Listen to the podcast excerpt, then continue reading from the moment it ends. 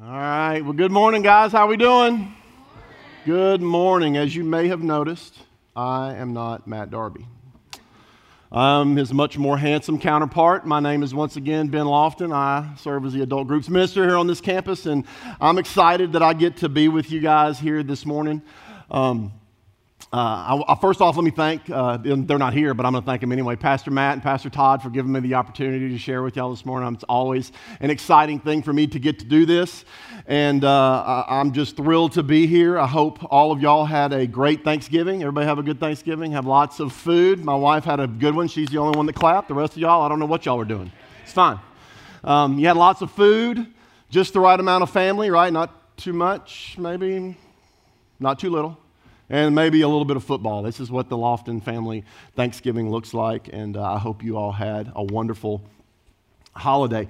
Um, when, when I learned that I was on the schedule to preach uh, uh, today, I began to think and pray through what God would have me uh, uh, share with y'all. And um, you may not know this, but the, the, there's a lot of stuff in the Bible. And when we're not in a sermon series, they say, Ben, you just get to pick whatever you want, and it can be a little daunting to to try and figure out where you want to land in that and where God has for you. And as I began to, as I thought and prayed through it, uh, I was reminded, not that you couldn't be, but I was reminded by everything that's going on in our world today, whether it's COVID 19. My family and I experienced that very personally over the last few weeks. Uh, maybe we, it's um, political upheaval with elections and all that's went on with that.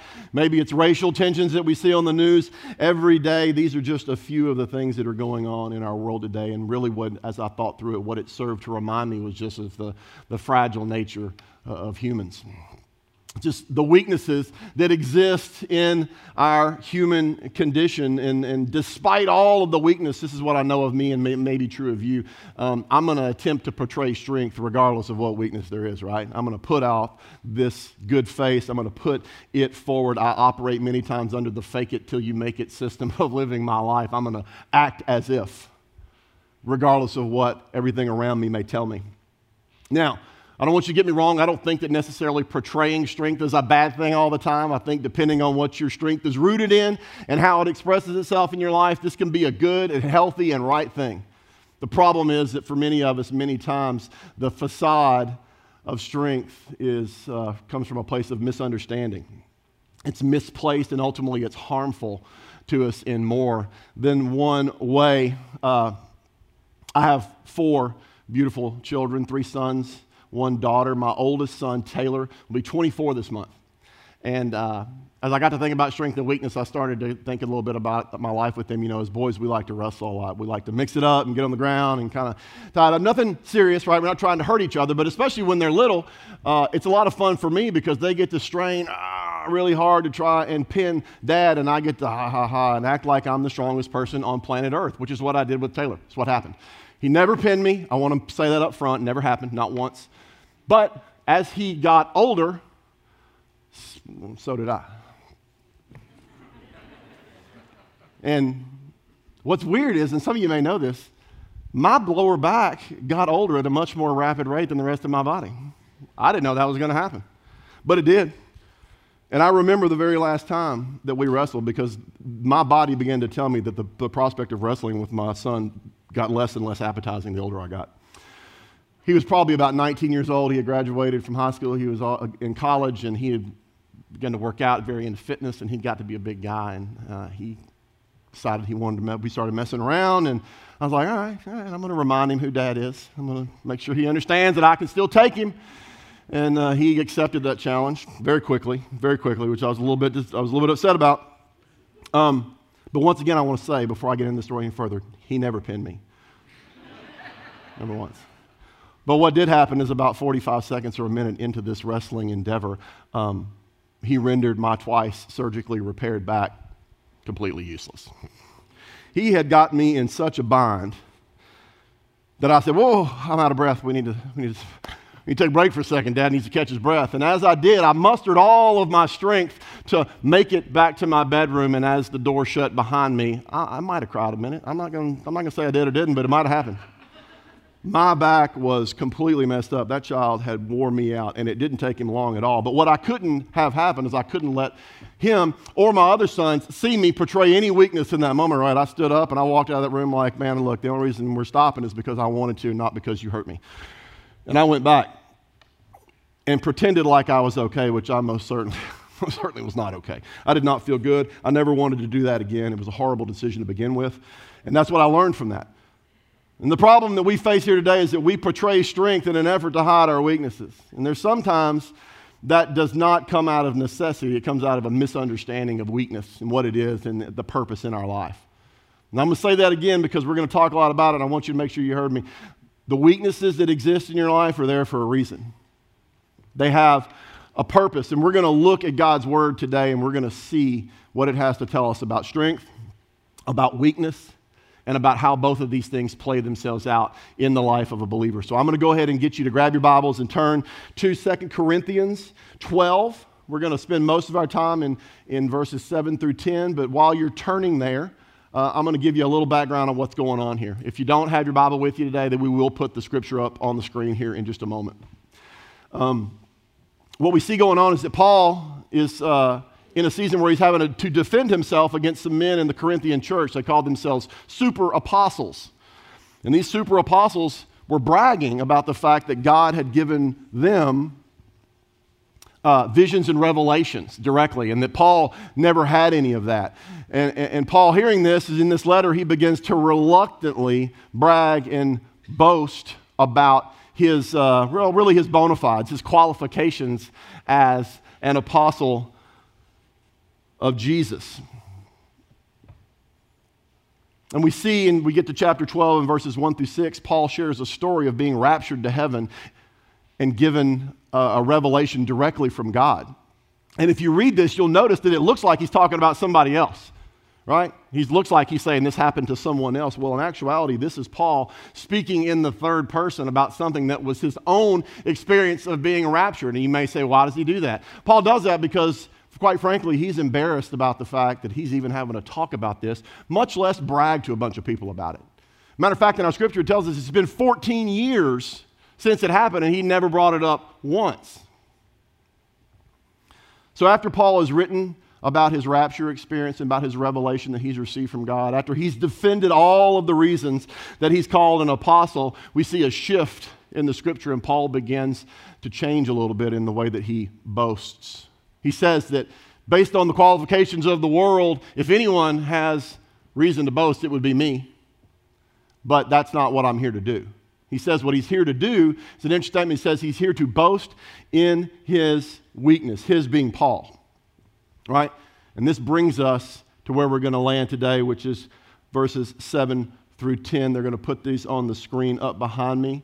And this is what God's word says, chapter 12, starting in verse 7. So, to keep me from becoming conceited, because of the surpassing greatness of the revelations, a thorn was given me in the flesh, a messenger of Satan to harass me, to keep me from becoming conceited. Three times I pleaded with the Lord about this, that it should leave me, but he said to me, My grace is sufficient for you, for my power is made perfect in weakness. Therefore, I will boast all the more gladly of my weaknesses, so that the power of Christ may rest upon me. For the sake of Christ, then I am content with weaknesses, insults, hardships, persecutions, and calamities. For when I am weak, then I'm strong. As I started to study this and I read verse 7, uh, something really immediately struck me, and, and, I identified with Paul in this is that how quickly we're, we are given over to conceit in our lives. Really, especially when we think of something amazing that's happened to us, right? We, we, we, we, we get taken over by the idea that it, it's awesome and we need to tell, Paul, tell people about it. And, and we see here that Paul knew this. He knew this about himself. He knew that because of the revelation he was given from God, that he needed, uh, he would become puffed up and conceited about this. Well, how do we know that, Ben? We know that because he says it twice in one verse. He starts off by saying, So to keep me from becoming too conceited. And then the very end of, of verse 7, he says the same thing to keep me from becoming too conceited. Paul knew he was given over to conceit. As I thought about this, I, I, I thought about another uh, story from my life when I was younger, I, was, I have a younger son. His name is Eli. And uh, I was probably about his age, 11, 12 years old. And um, uh, we would go and visit my grandparents in Louisiana.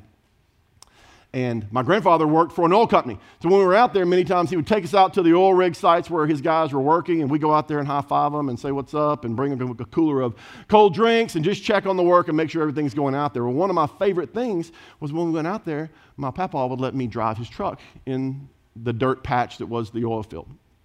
Tons of fun, had a great time. He said, Oh, you know, you, you need to learn how to drive. So that's what we did. I remember one very specific time that my brother, my younger brother, and he and I went out to a job. This is about 20 minutes from my grandparents' house. We did what we did, and we were getting ready to come back. And my papa, that's what we called him, he looked at me and he said, Hey, you want to drive on the road? And I was like, Yeah, I want to drive on the road. Absolutely. I thought, I've made it now. I've been so excellent at driving in the dirt that my papa was going to let me get out on the road with other people and drive this truck. I was shocked. I was amazed. I was floored. I was ready to go. So we get in the car, and I will tell you that this trip home, about 20 minutes, but there's only one turn.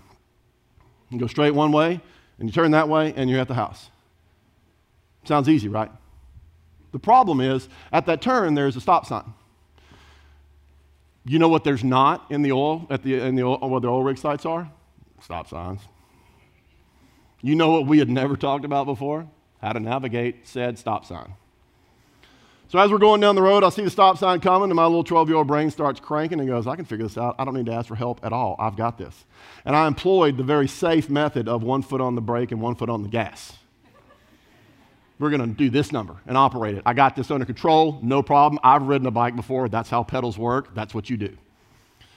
Well, car starts coming up the other way. Still, don't panic. I'm a pro. He wouldn't have let me drive on the street otherwise. I've got this. As we approach the stop sign, I tell my brain says, Ben, foot on brake, foot off gas.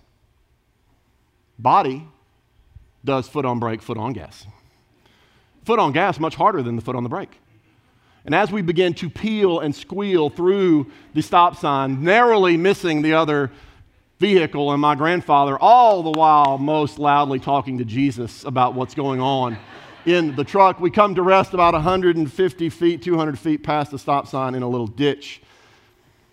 My grandfather gets out of the car and switches places with me. He gets in the driver's seat. And me and my little brother begin instantly to marvel at the awesomeness of what had just occurred in the truck. We're just sharing story. This is the greatest thing ever. And I remember perfectly clearly my grandfather saying, This needs to stay in the truck.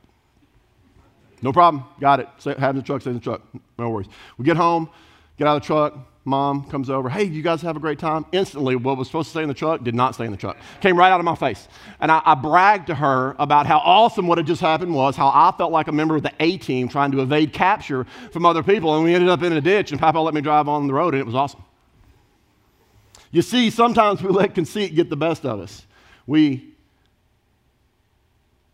let it take over even in the smallest of personal victories, much less like Paul getting raptured to heaven. And this is why Paul tells us that he needed to be humbled because of the experience. In verse 7, he says, So to keep me from becoming conceited because of the surpassing greatness of the revelations, the revelation he received from God during his rapture, a thorn was given me in the flesh. A messenger of Satan to harass me, to keep me from becoming conceited. See, Paul here was admitting that he struggled with something that he called the thorn in his flesh. Okay?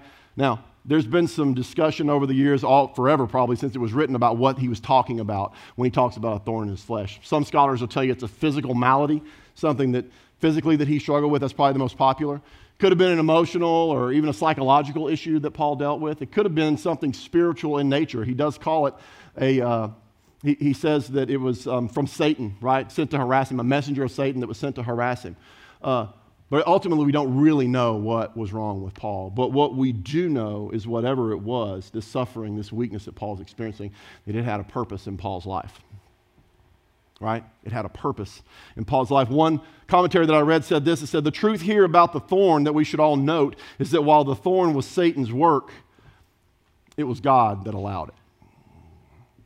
While it was Satan's work, it was God that allowed it.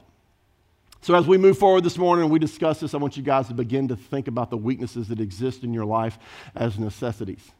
I want you to begin to operate under the idea that while it may be Satan that is working there, that it is God that is quite literally allowing these things to occur in our lives. And as we move to the next few verses, 8 through 10, this is where I think Paul begins to illuminate for us about what weaknesses are and how they should be utilized in our life. So I'm going to give you three thoughts that I think build on one another that are going to help shape what Paul is writing here. We're going to put this on the screen, so if you're a note taker, this is where you're going to write this down, or take your phone out and snap a picture. This is kind of the big idea of the sermon, and it is this it is our proximity to God gives us a right view of our position in relation to God, and this determines our posture before God. Let me say that again. Our proximity to God gives us a right view of our position in relation to God, and this determines our posture before God.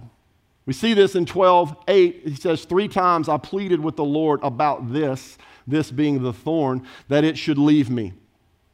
When I read this voice, it tells me that the Apostle Paul's proximity, his nearness to the Lord, is the reason that he was able to pray in such an intimate way, that he was able to plead with the Lord to take this thing from him. It's the very nature of that prayer. He says, Three times I pleaded.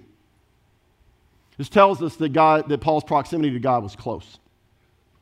And that's why he prayed in such an intimate way. That's why he begged and pleaded. Even though previously Paul would admit to us that the thorn was something that was on purpose, that had a purpose in his life, apparently this thing was so debilitating, so awkward, maybe even so embarrassing that he literally begged God to take it away from him. Imagine all the things that Paul had gone through in his life, and yet this is the moment that he chooses to beg God for something to stop. There's a, a level of intimacy here that I want you to understand, and I'm going to talk about it like this. There's many commentaries that I read that connected Paul's threefold prayer here in Corinthians to Jesus' prayer in the Garden of Gethsemane. So in Mark 14, 36, when Jesus cries out to his Father, says, Father, all things are possible for you. Remove this cup from me. Yet not what I will, but you will. This is when Jesus is literally sweating blood, okay?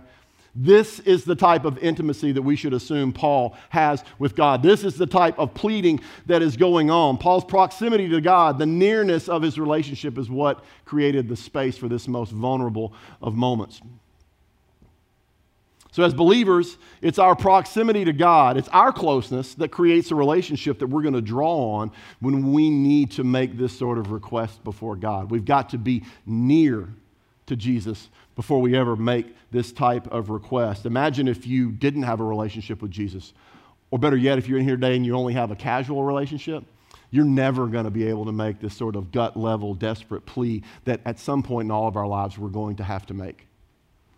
And I would argue that even if you were able to make it, you wouldn't be able to process the response God gives you appropriately because you don't have the proximity. You're not near enough to Him to be able to receive the answer that you get. It's like having a boss that you work for, that you're friends with, that you're friendly with. He knows your family, you know his. Y'all talk about this. You may even socialize outside of work. You make a request of this person. Regardless of what the response is, you may not like it, but you receive it well because your relationship says, This person cares for me. If I got the boss that I don't know, that's just some dude, and he tells me no, guess what? I don't receive that well because I don't have the underlying assumption that he cares for me? Well, we're going to see here God's response to Paul in his pleading. And what we get to see is that Paul is going to be given a right understanding of his position in relation to God. So we're going to look at the 2 Corinthians 12 9, the first part. It's one of my favorite verses in the Bible. It says, But he said to me, My grace is sufficient for you, for my power is made perfect in weakness. You know, when I read this, that word but really jumped out at me this time. When I read that it started with but, I instantly knew that there wasn't good news that was going to follow this, right? This is God telling Paul no. When he says, when God says, My grace is sufficient for you, it is God saying, No, Paul, I'm not going to take away your thorn. But what I need you to do is I need you to get your eyes up here on me and off of whatever it is you're struggling with. Don't worry about that. Your position is this eyes up. You see, God sees Paul's struggle, He sees his weakness, He sees his suffering. And I'm going to tell all of y'all this this morning. He sees yours as well. And he still says, My grace is sufficient. He says, Get your eyes on me. Because of our proximity to a holy and gracious God, we are rightly made to see that our position in relation to God is eyes up on Jesus Christ. It's there and only there that we get to experience what Paul writes about, which is the full and perfected power of Jesus. We've got to be have an understanding of what the right position is. And how do I know that Paul received this no from God? In the back half of verse 9, when Paul says, Therefore, I will boast all the more gladly of my weaknesses, so that the power of Christ may rest upon me. Paul receives the no, and he immediately adjusts his outlook based on the view of God that he had just been given. Take your eyes off of what you think you're struggling with and get them on me. That's your proper position in relation to God. And if we don't have a right understanding of who God is and our position of God in our lives, then we're going to bristle and we're going to push back against no. You and I. You know, one thing I know for sure God's going to tell us no. Probably already has, and He probably will again. And if we don't have a right understanding of who God is, what we end up doing is we end up growing anger and angry and bitter because we believe God is withholding something from us or depriving us of something that we deserve or that we're owed, when in actuality, He's given us the opportunity in our weakness to experience the perfect power of Jesus Christ. Position matters when you get the no. You want to experience God's perfect power? Do so in your weakness. Now, I don't want anybody to get confused in here, so let's discuss the word weakness just for a minute. You should not understand when I say weakness or when Paul writes weakness that he's talking about your sinful behavior. That's not what he means. The weaknesses in our life can certainly become sinful behavior, but what Paul is talking about here is a word that means more want of strength or infirmity. It's the definition. You really should think of it as a disease of the body, soul, or mind that you are unable to produce any amount of strength over. You can't. So if you struggled in here today with depression or anxiety,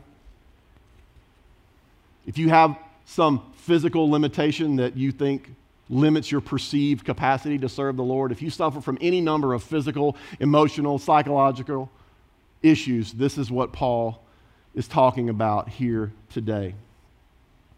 It's the acknowledgement of our weakness before God that provides us with the proper position in relation to a holy God, guys.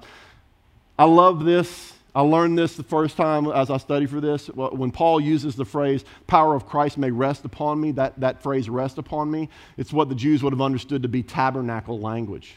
Okay? Rest upon me. The Greek word is actually episkenu. It's kind of a weird word, right? But what it literally translates to be is to tent upon. So when we talk about Christ's power resting on him, we should gather the image of God's tabernacle traveling through the wilderness with his people as they move towards the promised land, right?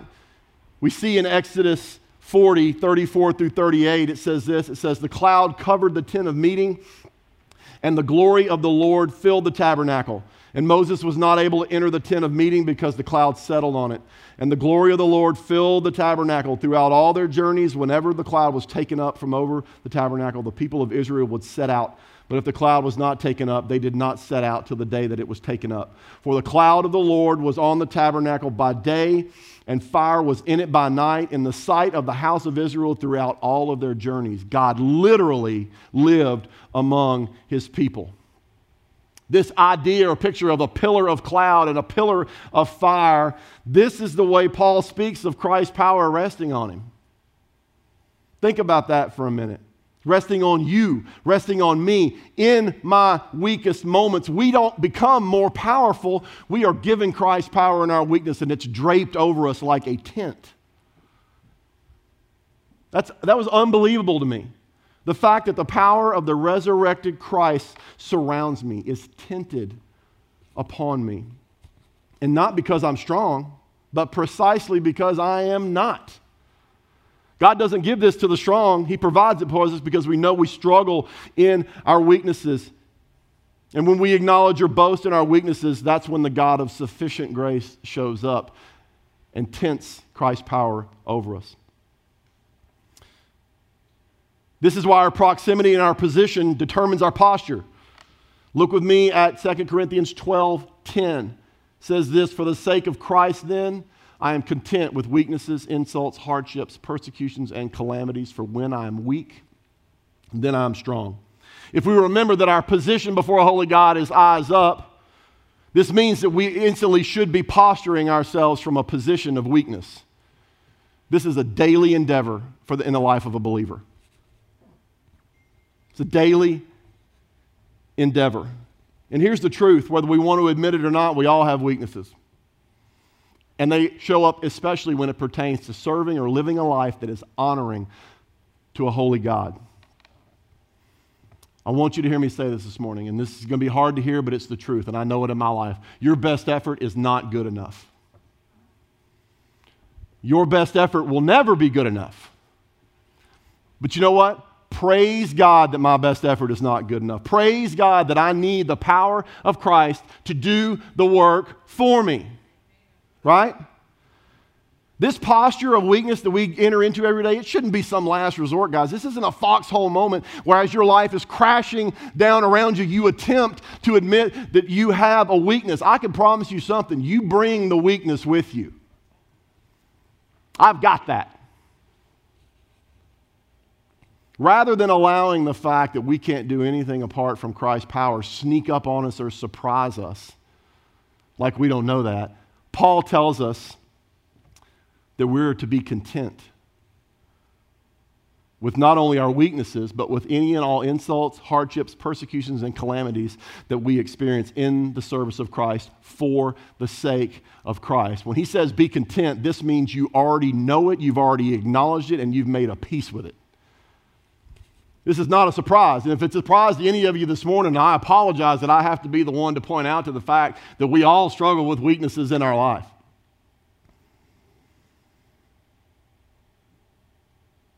I heard someone say, uh, as it pertains to posture one time, um, that it's very difficult for life to bring you to your knees if you're already there. If I posture myself from a position of weakness because I have proximity to God and I understand my right position in relation to a holy God, then posture makes sense. And at the end of this 12:10, Paul says it way better than I ever could. And it's really short and really sweet. It says, For when I am weak, then I am strong. It's posture. It's an understanding of proximity, position, and it creates the proper posture for Paul. Now, you might be sitting there going, Man, that sounds great, Ben, but I have no idea how to get there. It's okay. I don't know that I do a good job of it myself. I can promise you that I don't. It's the whole idea of weakness, right? But what we're going to do together is we're going to talk about how we get there. There's a reason we started with proximity. It's because we have to start with our proximity to God.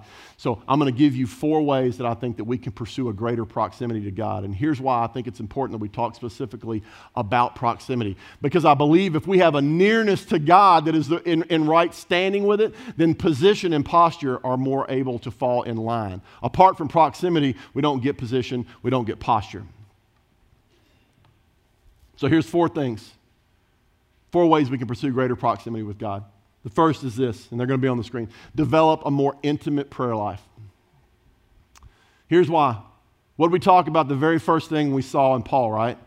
Was the nature of the prayer he gave to God. His pleading with God, the intimate nature of his prayer life told us that his proximity to God was close. Paul writes about this many places in the New Testament. In 1 Thessalonians 5, verses 16 through 18, he says this Rejoice always, pray without ceasing. Give thanks in all circumstances, for this is the will of God in Christ Jesus for you. The more we commune with God in prayer, the closer our proximity to Him will be. Develop a more intimate prayer life. The second thing is commit to studying and learning God's Word. Uh, we all know, or if you don't know, I'm going to tell you now, Paul was responsible for writing at least two thirds of the New Testament of the Bible. Paul was also a scholar of the scriptures that God had provided for him prior to him writing them. Paul was committed to learning and studying the word, God's word. And for us here today, believers, there's not one thing in your life that's ever going to happen that God's word is not useful for. There's nothing you're going to experience. Nothing's going to happen that you can't go to God's Word and it can't speak into. So, if you want a right view of your position in relation to God, if you want to pursue greater proximity to God, then a robust relationship with the very Word that He inspired is a necessity in the life of a believer. The third thing is we maintain a deep devotion to God's church we maintain a deep devotion to God's church. You know, we've been talking a lot about Paul in the New Testament. Um, he talks about the church as the bride of Christ. He uses this analogy of the bride of Christ. It's one of the more beautiful analogies in the Bible to me. Um, this, the, the, idea of the, the p- biblical marriage that we enter into is a picture of Christ's relationship with his church, right? And Paul knew that his, mar- his life needed to be marked by a deep devotion to not only Jesus, but to his bride. If we want to be near to Jesus, we have to be connected to his bride. Let me tell you something, fellas. We can be acquaintances, but we can't really be friends if you don't want to have a relationship with me and my bride. If we want to pursue proximity with God, we have to be connected intimately to the local church. We have to be attending, we have to be supporting, we have to be fellowshipping. We have to be serving.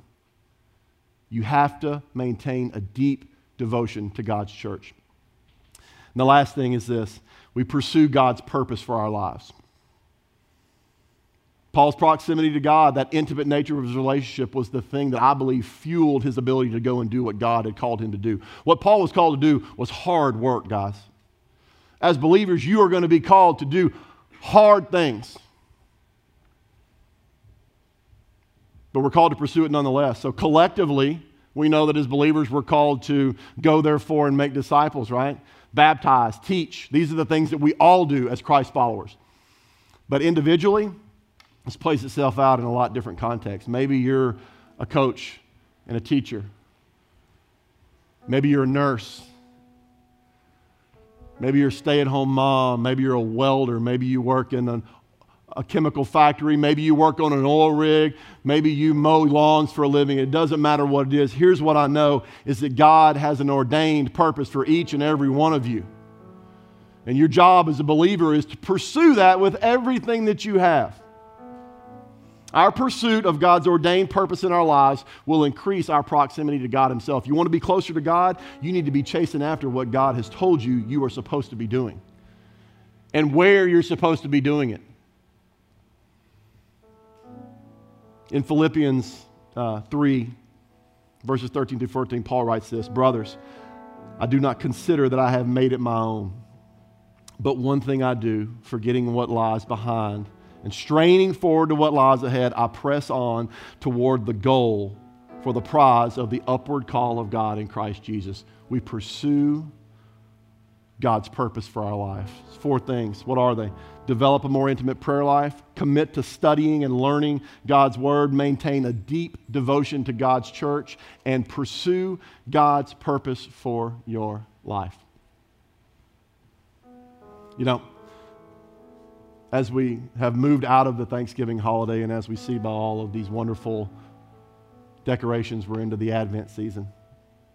Um, and even with all the struggle and the craziness that uh, this life has brought to bear in 2020 on all of us, I, I, think we have, still have much to be thankful for as, as the people of God.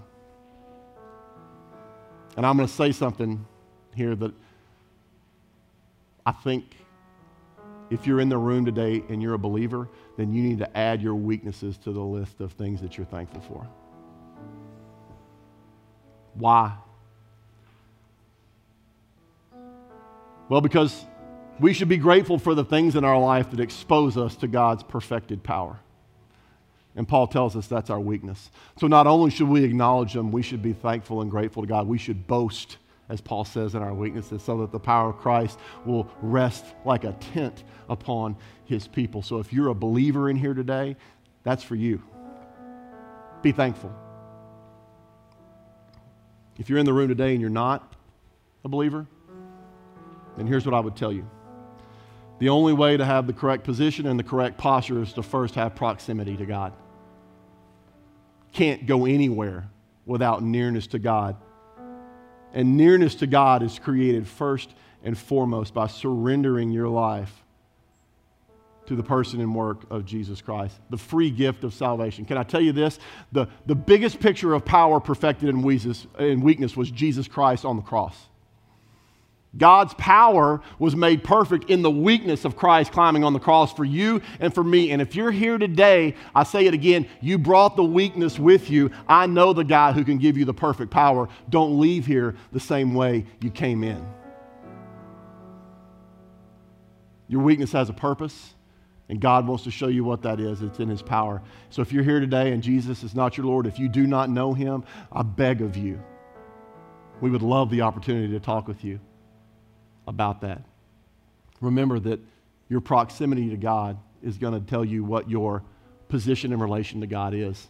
And this is going to determine what your posture before a holy God is today. It has been an honor to be able to stand up here with you. My, the Lord has beat me over the head with this sermon for a couple of weeks now. And I realize it's not maybe the most Christmassy thing in the world, but here's what I would tell you as we move into the season of Advent where we recognize that Jesus, God, did the very weakest thing he could, which was become human, we should be thankful for the weakness that exists in us because now we get to experience the perfect power that comes from him coming to earth. Our staff is going to be down front here. Believer, if you need to come down here and, and, admit to God that you have got the position out of line, we're here to pray with you. If you need to come and reorient your posture before a holy God in weakness, this altar is always going to be open. And if you're here today and you don't know Jesus and you want to know what that looks like, we will be here to talk with you. I'm going to pray. When I'm done praying, we're going to stand and we're going to be and we're going to worship. And once again, it has been my great honor to be with you guys here this morning. Let's pray. Father God, thank you so much for who you are. Thankful for what you do, God. I'm thankful that even in our weakest of moments, Lord, you provide the perfect power that tents us, Lord, that you are powerful where we cannot be, God. So we pray today that we will lean into that power, God. And Father, if there are those here that do not know you, God, my desperate plea to you, God, is that, that you would capture their heart, that you would rescue them from their life of being separated from you and you would bring them into your marvelous light. Father God, I am grateful for my weakness because I get to experience your power, Lord. May we all experience that as we move into this next season, Father God. Pray blessings over your church. I pray blessings over your people, and I pray all these things in Jesus' mighty and holy name.